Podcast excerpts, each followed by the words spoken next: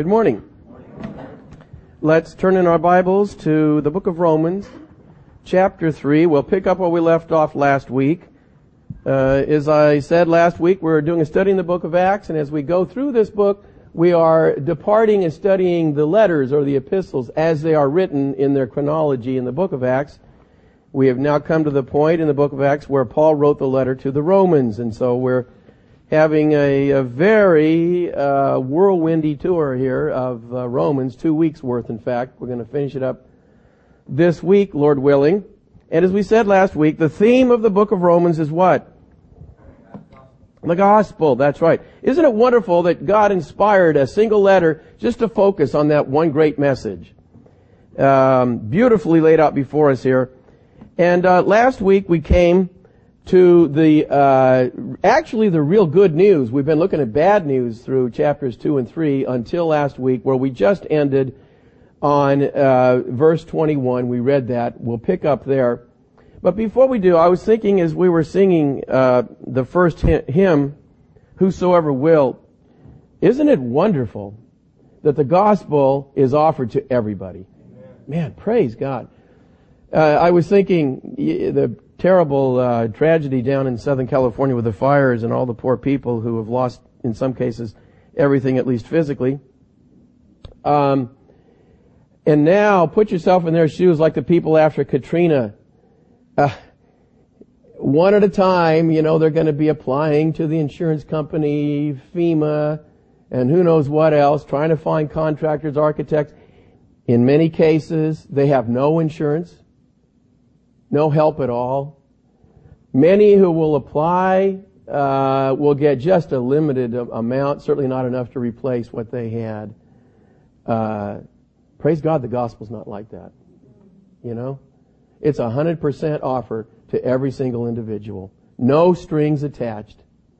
Isn't that great? Man, praise God. So as I said, we've come to really the, the kernel of the book of Romans because in these uh, verses here from 21 really through about uh, 26, Paul summarizes in a real mouthful here, a theological mouthful. We're not going to be able to look at it in detail. Uh, the core of the gospel message. He not only states the gospel, but he explains how it works. Isn't it great to know not only that you're saved, but why you're saved? Man, I remember before I was a Christian, you know, you're going to go to heaven? Well, I hope so. You know, I think so. And looking back, I, I wasn't going to heaven. I was going to hell. But we have this kind of vague, you know, well, you look around, I think I'm better than most people, so I'm okay. Not realizing that we don't have a, a chance without Christ. But now, if you know Jesus Christ, you know why you're saved. Isn't that great? And really, uh, he explains all of that here. Let's read it together now. Chapter 3, verse 21.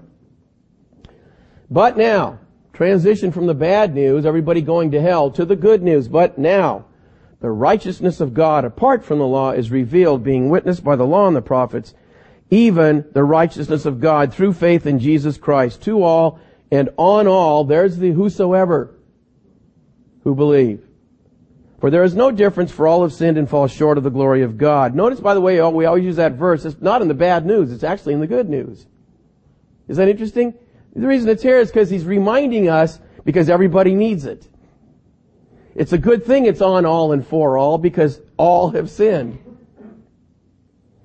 Uh, being justified freely by his grace through the redemption that is in Christ Jesus, whom God set forth. That's a very strong word. It's like you can see the hand of God taking the cross with Jesus on it and reaching down and planting it right there in full view of everybody. Saying, look, you want to see my righteousness? There it is your sin on my son, and what did I do to him? That's how uh, uncompromising my righteousness is. It's a very beautiful picture here. Whom God set forth as a propitiation by his blood through faith to demonstrate his righteousness, because in his forbearance God had passed over the sins that were previously committed, to demonstrate at the present time his righteousness that he might be just and the justifier of the one who has faith in Jesus. Beautiful section. After having brought down the gavel in verses 19 and 20 saying all the world is guilty before God and it looks the bleakest, there's no hope, he, uh, the doors fling, fling wide open as he contemplates now the cross of Christ, where heaven was opened for us. Really, uh, as I said, we had to print this section in gold in our Bibles. Uh, a couple of things, though, we will point out here. The basis for going to heaven, for being right with God, is given right here. Set forth as a propitiation by His blood. There's the basis. That's the only basis for anybody going to heaven. The blood of Jesus Christ. Not me being a good person. Not, uh, you know, well, he understands I'm a sinner and so he kind of overlooks it. None of that business. It's all because of what Jesus did on the cross and nothing else. And then, through faith, well, that's how I make that blood of his shed applicable to me. I believe. I trust. Get hold of that cross with both hands. Say, Lord Jesus, I'm hanging on to you for all you're worth. If, if you can't save me, I'm lost. I abandon all other hope. And of course, He can save to the uttermost. So there it is. So different from our natural way of thinking, isn't it? You know, basically I'm a good guy and all that kind of stuff. and I, we already talked last week how uh, the cross demonstrates in two ways the, the righteousness of God. As I said, demonstrating his righteousness in showing, here is Jesus with my sin. Now, what will God do? He loves his son so much, surely he will pass over him. But no, his righteousness demands justice, and he judged his son, even though it was his son. That's the righteousness of God, you see. But then it's demonstrated also in the fact that this is incredible. Don't, don't ever take this for granted, brothers and sisters. You know, before coming to Christ, it was, uh, I hope I'm going to heaven, and that was about as far as our thinking, having no idea what heaven was like. You know, God's gone way beyond that. Not just going to heaven, we're declared righteous. Do you understand how much farther that is? Going to heaven as a law keeper is one thing. Which, by the way, nobody's going to do that. He already said that very plainly, okay? Look at verse 20 in case you wonder. But we will be there righteous with the righteousness of God. Whew. I mean, we're going to belong there. That's the idea. Isn't that great? Man.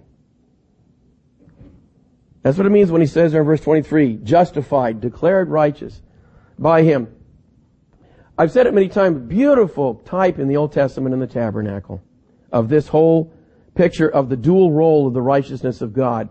And it's found in um, the hanging, we'd call it a fence.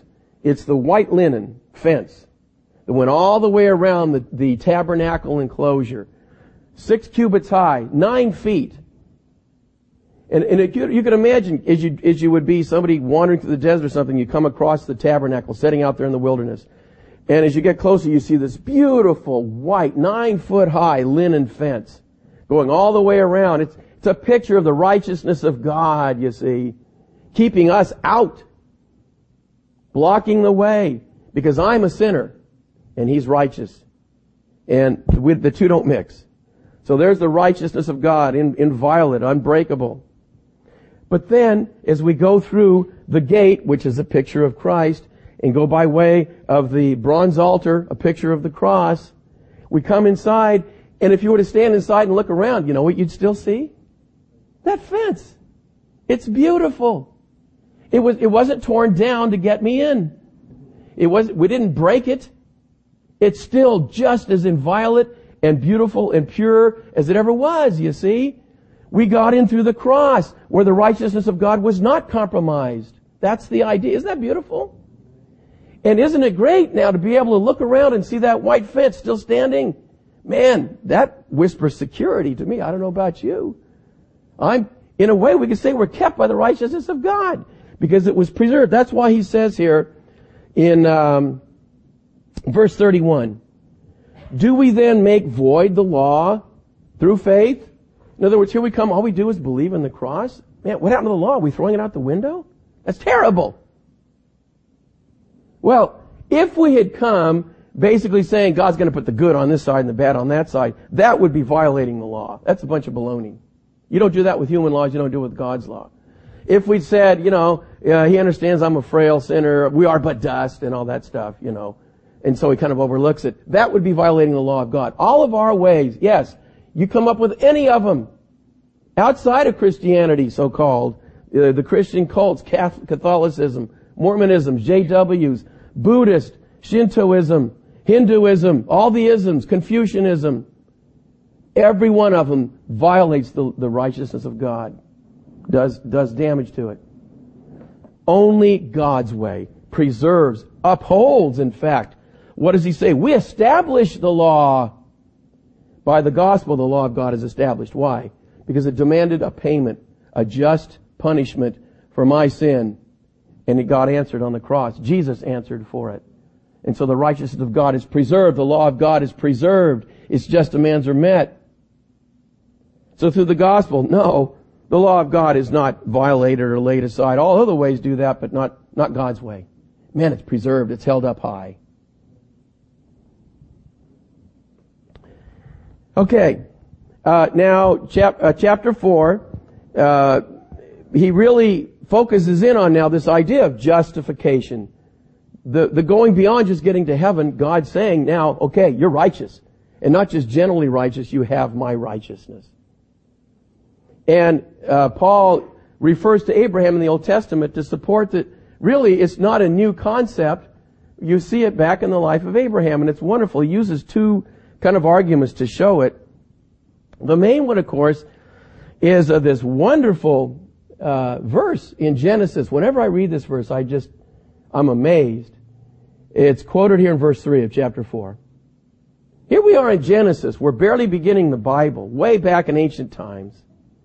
And you would think, uh, okay, that's the Old Testament sacrifices and the law and all that stuff. You're not going to find anything like the doctrine of justification there. And there it is. Look at that. What does Scripture say? Abraham believed God, and it was accounted to him for righteousness. Man, isn't that great? God knows what he's doing. i tell you, you're not going to find another book like this. He inspired Moses to write that thousands of years before Christ. By the way, you will not find in the Old Testament, this may surprise you, God ever saying about an individual that they are righteous. He uses other words. Like Job, he's what? He's upright. He uses other words to say that generally speaking, you can't bring a charge against them humanly, but he doesn't use his word. They are righteous. Because they weren't. Except here. It's the only place where God actually says someone is righteous. And the way they're righteous is through faith. Isn't that great? Man, the Bible is so consistent. Okay, well, I said there were two things. The other, the other wonderful argument in uh, chapter four that must have blown Jews away, uh, whoever heard Paul uh, share it with them, was that uh, Abraham is one of their model citizens, you know, besides Moses. And uh, Paul says, you know what?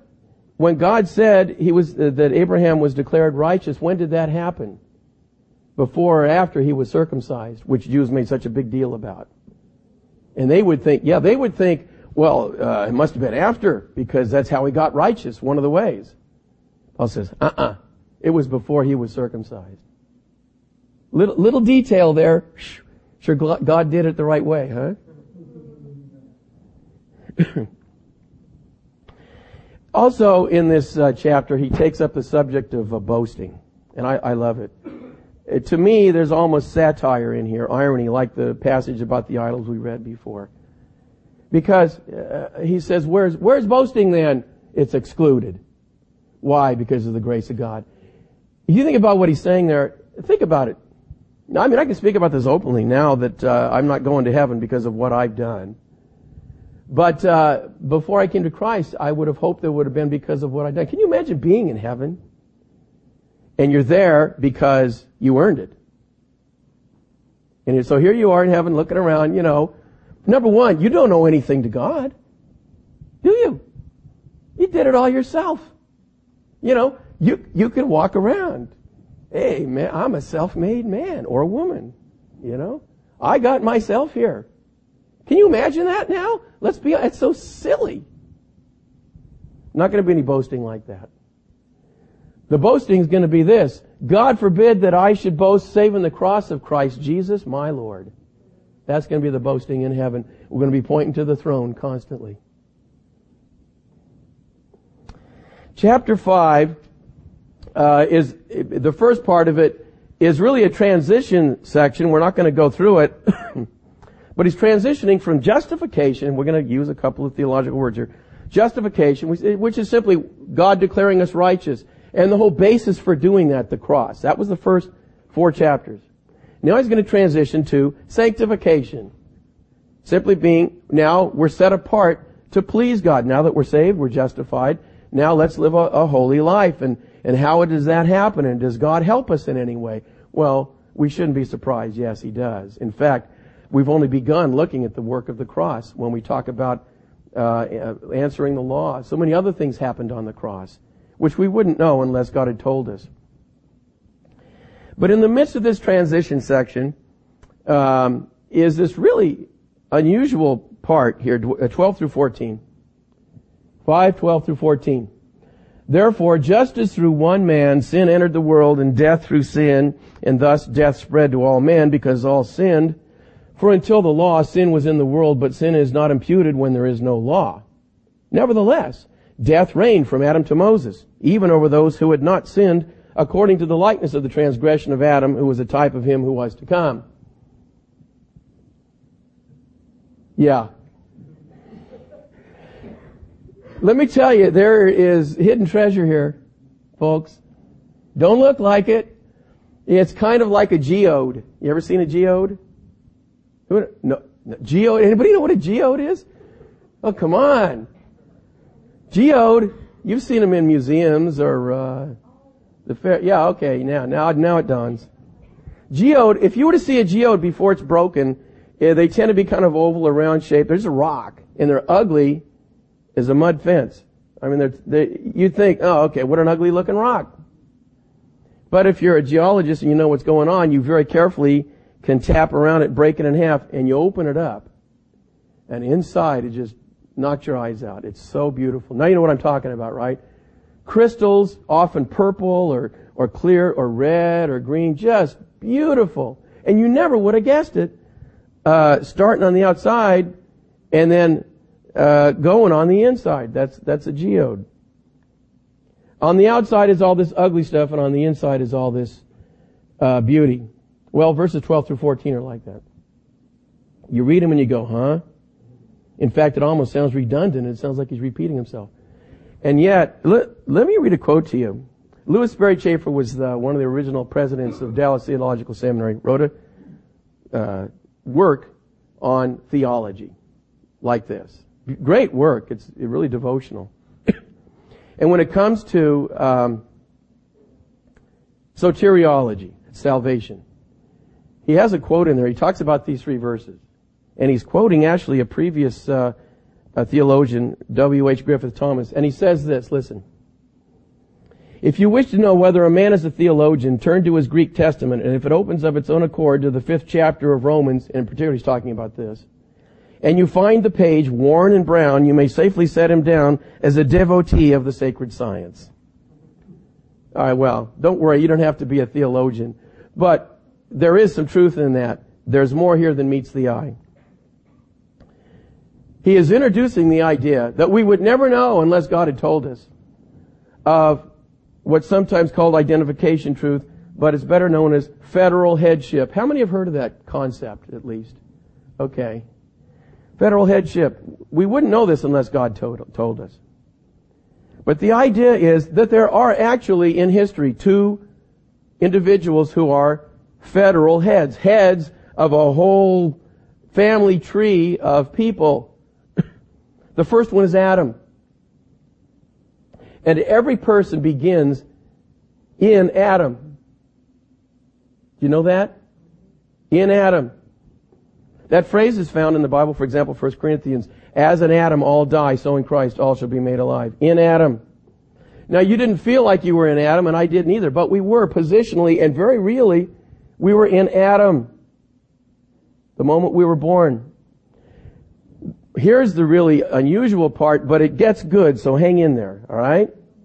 What he's saying in these verses is that everybody died from Adam to Moses, but there wasn't a law given during that time, so why did they die? What was, what was the penalty? Why did they die? And he says, they died because, ready? They sinned in Adam. When Adam sinned, where was the whole human race at that point? Well, in Adam. Now, we don't think that way, but that's God's dealings. That's the way it really is.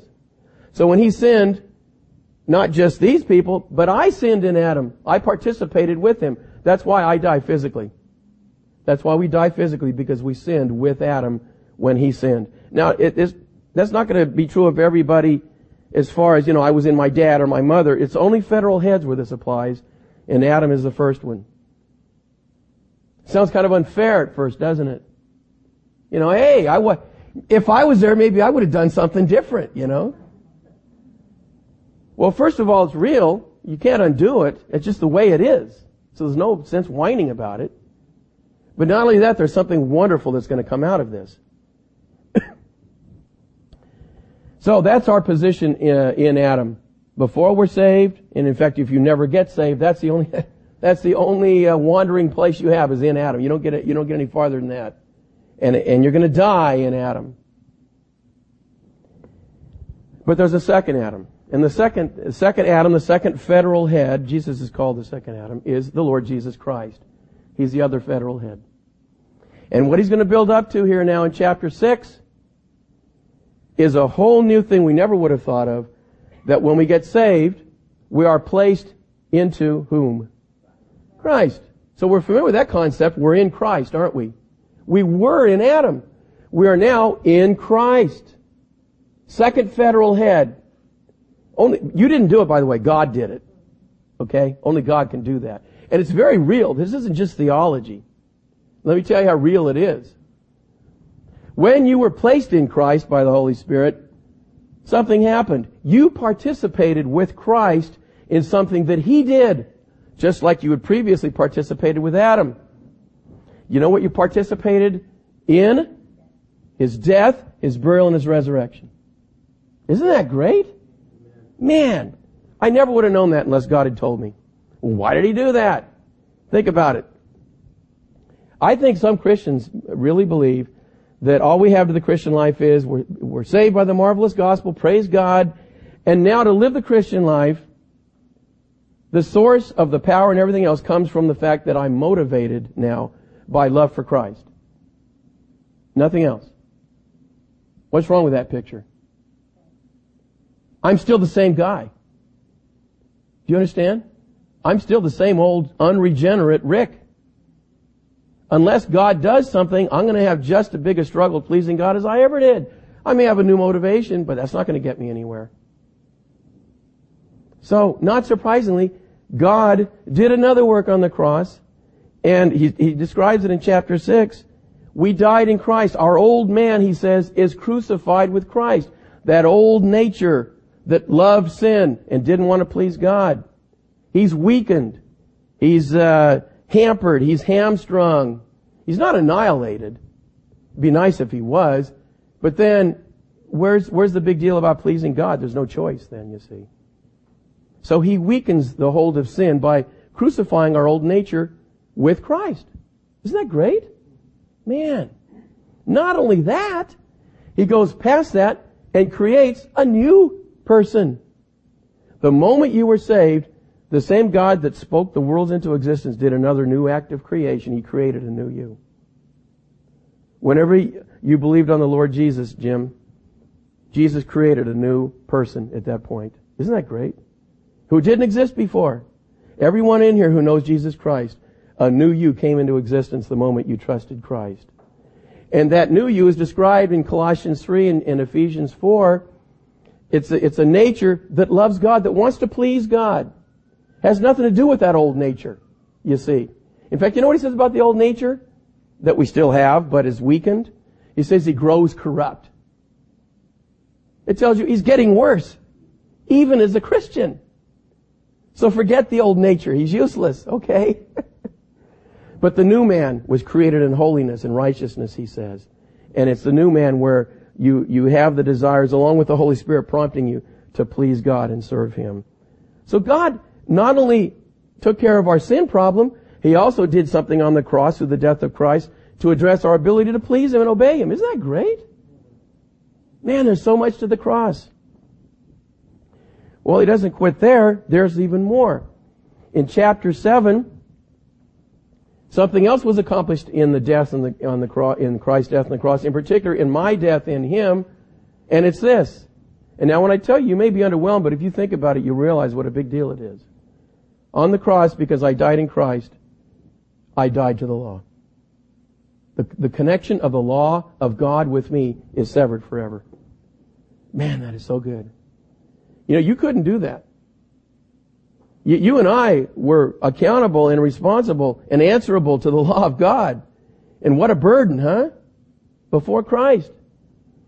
But when you get saved, because you died with Christ, you died on the cross with Him and you died to the law along with it. God folds that into the death as well. So it's broken. Isn't that great? The law of God is no longer hanging over me. I am free now to serve the Lord with my whole heart in gratitude, and I don't have to worry about the law anymore. It's completely canceled for me. Now, it doesn't mean the law is not good. He, in fact, he takes that issue. The law is a good thing, and in fact, the principles in it are just as applicable. But as having to answer to it judicially now, all gone. No more. Boy, that's liberating. Praise God.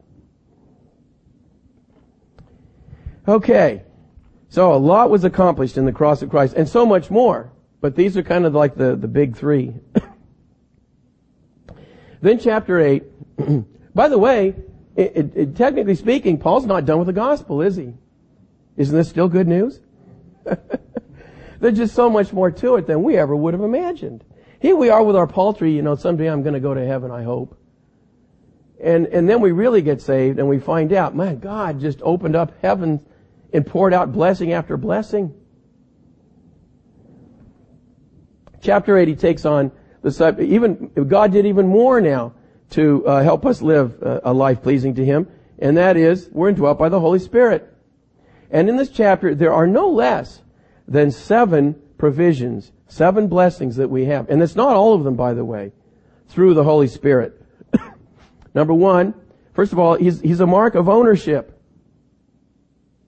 He, he sets us apart as belonging to God. Now, I look around this room. I don't know who knows Jesus Christ. I really uh, am 99% sure not everybody in here is going to heaven. It's black or white, by the way. There's no gray. Okay? You either know Jesus Christ and you're saved, or you don't know Jesus Christ. It's that simple. But the Lord knows them that are His. And if we had a particular kind of uh, glasses or or goggles, we could look, and if we could see, each true believer here is indwelt by no less a person than God Himself. Think about that. God the Holy Spirit is living inside each believer, but He is not living inside of each unbeliever here. But there are those who do see. There are angels attended on this meeting right now. Did you know that? Not the flappy, fluttery, you know, woo, with a wobbly halo and all that stuff. We're talking about great, powerful beings here, spiritual beings, and uh, there's several. I I'm convinced every time Christians get together, it says that we're a testimony to the wisdom of God in Ephesians, the church, as we assemble and come together this way. What must they see as they look? They, they can see right away. They know who's indwelt by God and who isn't. Do you understand?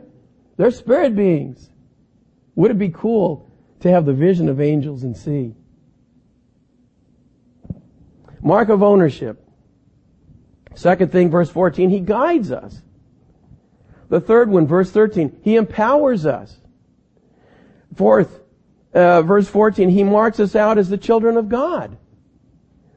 Verse uh, 16, he reveals our sonship to us individually. Isn't that great? It says, His Spirit bears witness with our spirit. That's the Spirit of God communicating to me as a believer that I am indeed a child of God. Isn't that great? To know that, to have that testimony of God the Holy Spirit. The sixth thing is verse 23. He is the down payment until our final redemption, the, the Holy Spirit. Can you imagine God Himself being a down payment? But He is. I'm saved, but I'm not fully saved. Does that sound like heresy? No. I'm not in heaven yet. You see, the transaction is not complete. I have been saved from the penalty of sin, and daily, uh, off and on, I'm saved from the power of sin. I, I wish it was 100% of the time. It's getting better. But the, the last part, saved from the presence of sin, I'm not, I'm not there yet. Nobody is.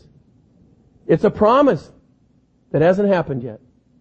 And the uh, guarantee that we can look to and know for sure that He's going to fulfill that promise is the Holy Spirit indwelling in us. That, that's a pretty good uh, sign that He means business, isn't it? And then finally, uh, verse 26, He even prays for us, God the Holy Spirit. And He doesn't pray like you and me. It says He prays, listen to this, with groanings that can't even be uttered. Wow. He, he's fervent. He's a fervent prayer. And he, he prays for you and me. Okay, well, there's so much more. Uh, it, Romans doesn't exhaust itself, uh, it, the subject of all the blessings of God we have in the gospel through the work of Christ, but these are some of them. Okay, um, chapters 9 through 11. now, we've gone over this one recently because we referred to it when we were in Acts. 9 through 11, Paul takes the, up the subject, well, what about the nation of Israel? And it's wonderful reading this section because here's Paul, a Jew. And you know that when he first got saved and all these things began to fit together and God had begun to reveal with him just exactly what happened on the cross and who Jesus was and so on, Paul had to work through in his own mind how he must have felt about his own people and the nation of Israel. Certainly, we know as a Pharisee, his concept of God and the Messiah before encountering Christ was typical of any Pharisee or, or Orthodox Jew at that time, and that is, there is this promised one that's coming, and he's going to deliver us from our earthly enemies and oppressors. He's going to uh, rule from Jerusalem, and Israel's going to be the head of the nations. Earth, all earthly stuff. Right, Noed? Okay? Man, has his world been turned upside down or what? Because he realizes how tiny his focus was in, in the workings of God. Thank God he had a lot bigger plan than sending an earthly ruler for the Jews. If that were all it was, well then we might as well close up shop, turn off the lights, and go out and have a good time. Huh? Man. God had a lot more in mind than sending a Messiah to rule over the Jews. He had a plan to send His own Son, God the Son, to save the whole world from sin and give them an eternity with Him. That's a little better, don't you think? Man, praise God. So here I am a Gentile and I can talk to you about this stuff. And so Paul, in thinking through all this stuff and revisiting where he'd come from and and the great things that God has done, he has these wonderful chapters here where he just pours his heart out, talks about his longing over his, his, his uh, people. and he ends up declaring plainly, if you want a place, by the way, to answer amillennials, where they say, where does it say in the Bible that God's not through with the nation of Israel? Turn them to Romans 9 through 11, in particular chapter 11. You're not going to find a plainer statement than that. And in fact, a reason for it. Because Paul ends up saying, uh, God has to follow through on his promises to the nation of Israel because of the promises he made to the fathers. He can't lie. He has to do what he said he would do. Okay, and uh, you know, we, we looked at 15 and 16 last week. We, we came in the back door, remember, because that was a section when we saw that it was clearly written uh, from Corinth. So the remaining chapters, 12 through 14, not surprisingly, are application. Paul would be remiss, God would be remiss in working through Paul in laying out this immeasurable container of blessing and then not say something like, uh, you know, in light of that, maybe it might be a good idea now to think about living for God. What do you think? Probably a good idea, huh? And that's what he does. Of course, he says it in a much more beautiful way than that. He starts off by saying, I beseech you therefore, brethren, by the mercies of God, that you present your bodies a living sacrifice, holy and acceptable to God, which is, and what an understatement, your reasonable service. I think that's right, huh? Wow. And in fact, it, it, uh, astounds me that he even has to say, I beseech you. He shouldn't have to beg us to do that, do you think? Man. And, uh, we're not going to have time, as, uh, as, and as in all the other chapters, to go through each section here. Much of it is terse little statements. One verse commands. Some of them are three or four. the longest section on a single subject is chapter 14 and a little bit into 15. So, uh, one would think that maybe Paul had heard that there was a little bit of a problem uh, among the Roman believers because he takes so long on it. And it's the subject that's also taken up in 1 Corinthians. The idea of the weaker and the, and the stronger brother. That is matters of uh, moral indifference. Subjects in which there is liberty for Christians to live within a, a range of behavior. For example, the classic example is meat offered to idols. Some believers felt that they could eat it. They had no conscience against it. Other believers were petrified with the concept of eating meat offered to idols. And Paul doesn't come down and say, no, you shouldn't do it. He says, either one's okay. The question is, what does the conscience of the eater or non-eater say? If they feel before God they can do it, then it is not up to the one brother to criticize the other. That's the key. And I can't tell you the heartaches and church divisions that have arisen over this very issue. So don't think it's an old, dead issue. It is very much alive to this day, brothers and sisters. Churches today are still being split because uh, somebody gets a holier than thou attitude and says, "Look, you shouldn't be doing that." It's, it's an area of liberty, and they accumulate a following within the church until pretty soon you can see the fault line running right down the middle of the church. Until finally, it takes some little event, and it doesn't take much, crack, and the church splits. So it's a very serious issue. So, the, and the principle is, don't, don't judge your brother, first of all. Don't treat them with contempt. Don't flaunt your liberty in front of them in order to stumble them. And don't uh, force them. Don't push it on them. Just, you know, have your liberty to yourself. That's the idea. Every one of them. Think of the other brother or sister. That's the idea. As believers, that should be one of our fundamental working rules, right? Thinking of others first.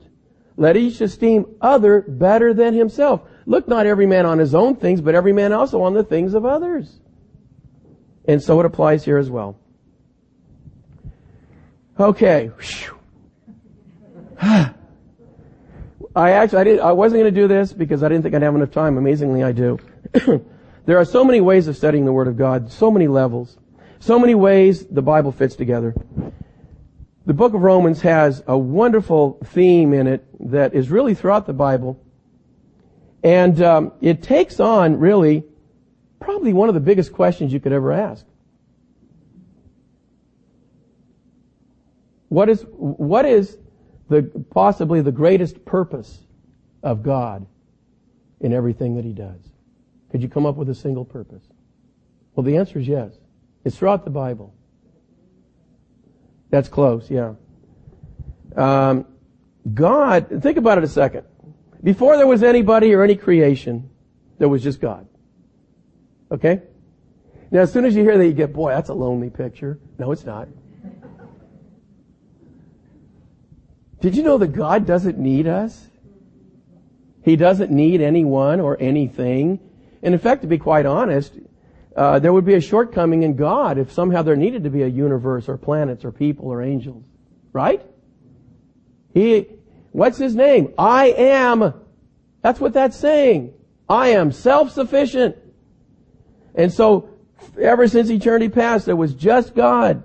Father, Son, Holy Spirit perfect communion, perfect fellowship, perfect love, perfect harmony, and it was a complete picture.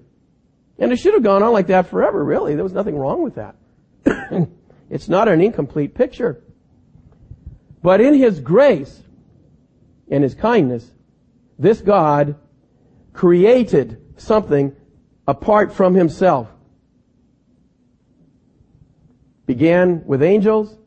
This physical universe came next And then to top it off, a second order of spirit beings, people. You and me. Now, these two orders of spirit beings, the emphasis on the word spirit, were created for one purpose. Think about it. If this God existed and He's self-contained, needs nothing, if He were to create other beings that are spirit beings like Himself, why would He create them? It doesn't take much to realize for only one reason. It's not to go off and party or play Nintendo or have a good time without Him. It's for one reason, that they may know Him, the only true God. That's it. By the way, I answered a big question for you. Maybe you've been wondering, why am I here? I just told you. That, you go out and try to answer that out. You go stand on the corner of uh, uh, Broadway and, and, and 41st in Oakland, and you just ask people as they go by, why are we here? And write down the various answers you'd get. That, I just answered that for you. You're here to know God. That's it. You were created. They, they praise Him in Revelation for that purpose. For by you and for you and for you were all things created. Colossians, it says the same thing about Jesus. For Him. That's it. We're created for Him. It's a lot more fun than a Nintendo game, by the way. So, in this uh, working out of this purpose of creating this order, these orders of spirit beings to know Him, He then proceeds to reveal Himself to angels and people. You can't do that in a moment. God's infinite and He's perfect. Okay? And so, that's the great purpose of God, very simply.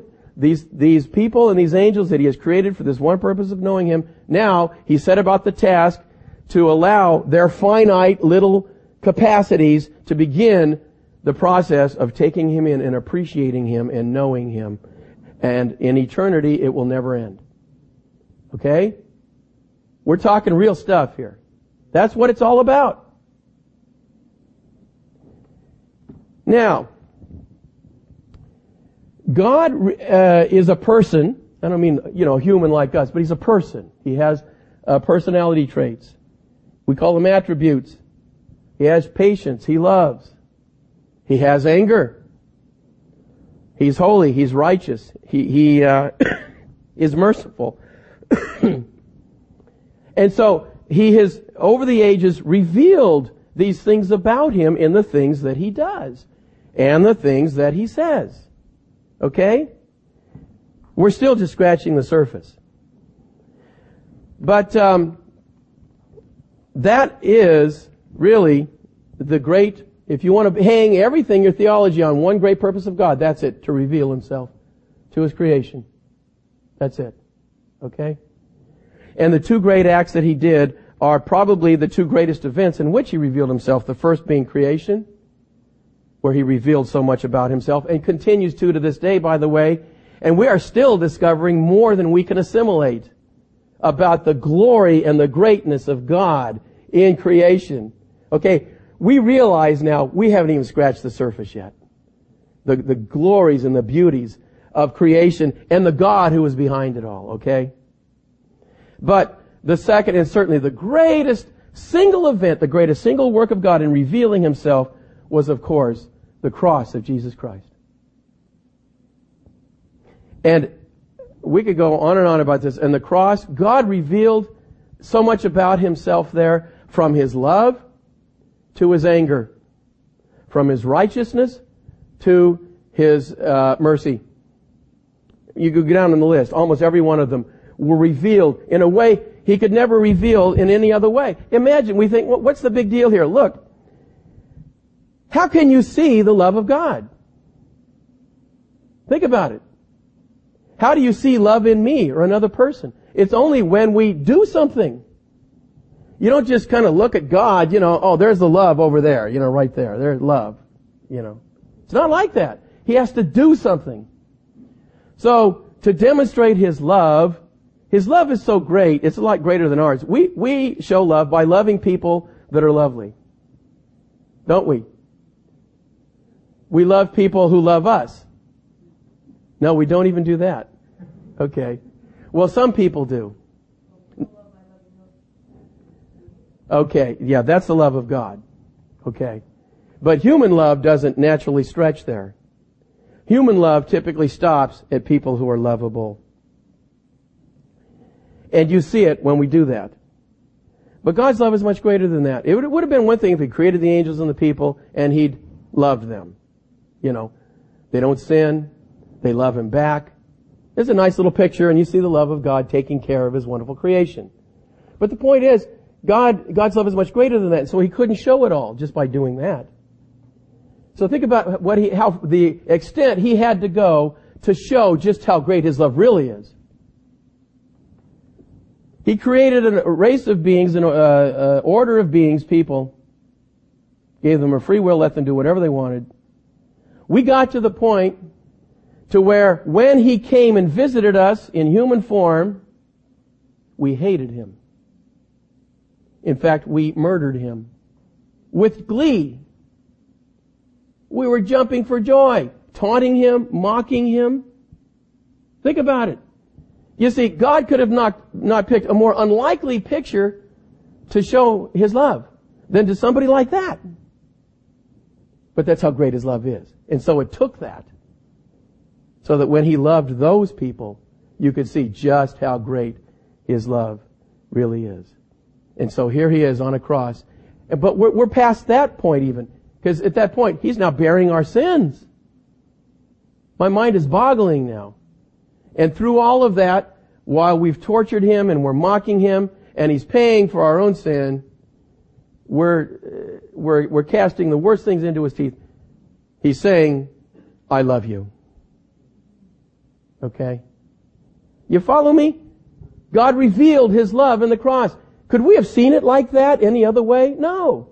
It took the cross for God to reveal just how great His love is. Now turn to Romans 5 because that's exactly what Paul says there.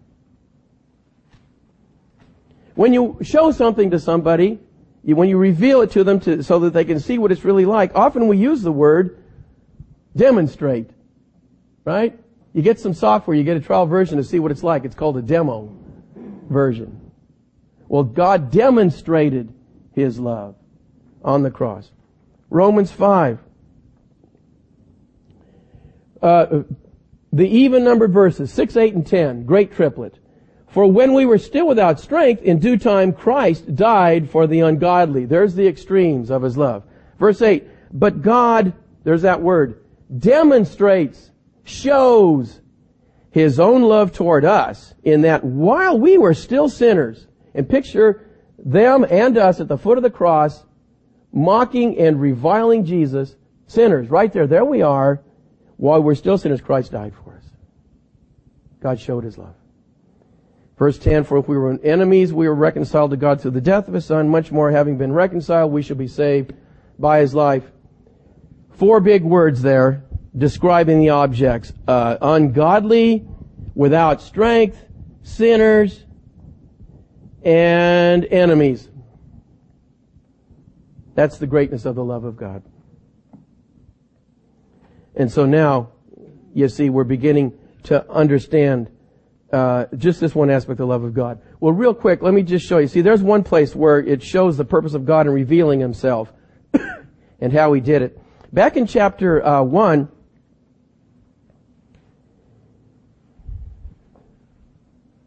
it says in verse um, 19, because what may be known of God is manifest, revealed, shown. Okay, there's this idea again in them, for God has shown it to them. For since the creation of the world, his invisible attributes are clearly seen, being understood by the things that are made, even his eternal power and Godhead, so that they're without excuse. So here he shows two attributes that God revealed through his creation. His power. God has power, you know, but you can't see it until he does something. And uh, let me tell you, we're sitting here right now in this little room on planet Earth. We have no concept of the depths of this verse here, the universe. If we were to just, in a moment of time, somehow be able to journey out to the sun and past it to other stars in this galaxy, and then outside this galaxy to other galaxies, and realize that God spoke, and out of nothing, this whole vast universe came into existence. Still so vast Every time they think they saw the end of it, They just see more of it.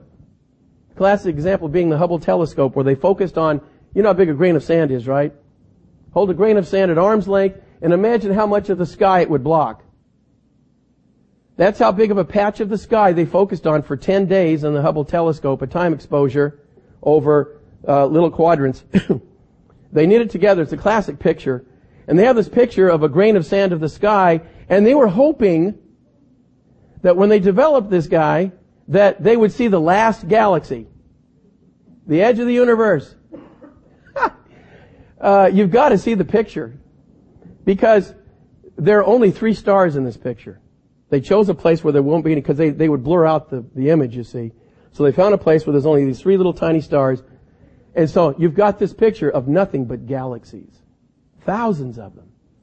Whirlpool, smudges, every color of the rainbow, different sizes and shapes, and they go on forever. You don't see any end to it. And that's the deepest point we have been able to visually penetrate. And all it says is, you ain't seen the end yet. Power. Yeah. Because not only did he create that by speaking, he now sustains all of it by the word of his power. And his Godhead, what does that? It just means that he's God. We, because of the beauty and the uh, organization and the design in creation, yeah, we know there's a God behind it. Even the most primitive third world tribes people know that there's intelligence out there because of the beauty in creation. Last one, uh, we already looked, by the way, chapter 3. God on the cross demonstrated His righteousness. He, he's righteous. But you haven't seen it until you look at the cross and you just see how uh, perfect and pure it is when you see the Son of God answering for my sin and God not sparing him. He demonstrated his righteousness, it said. Well, the last one is uh, chapter, I believe it's 11.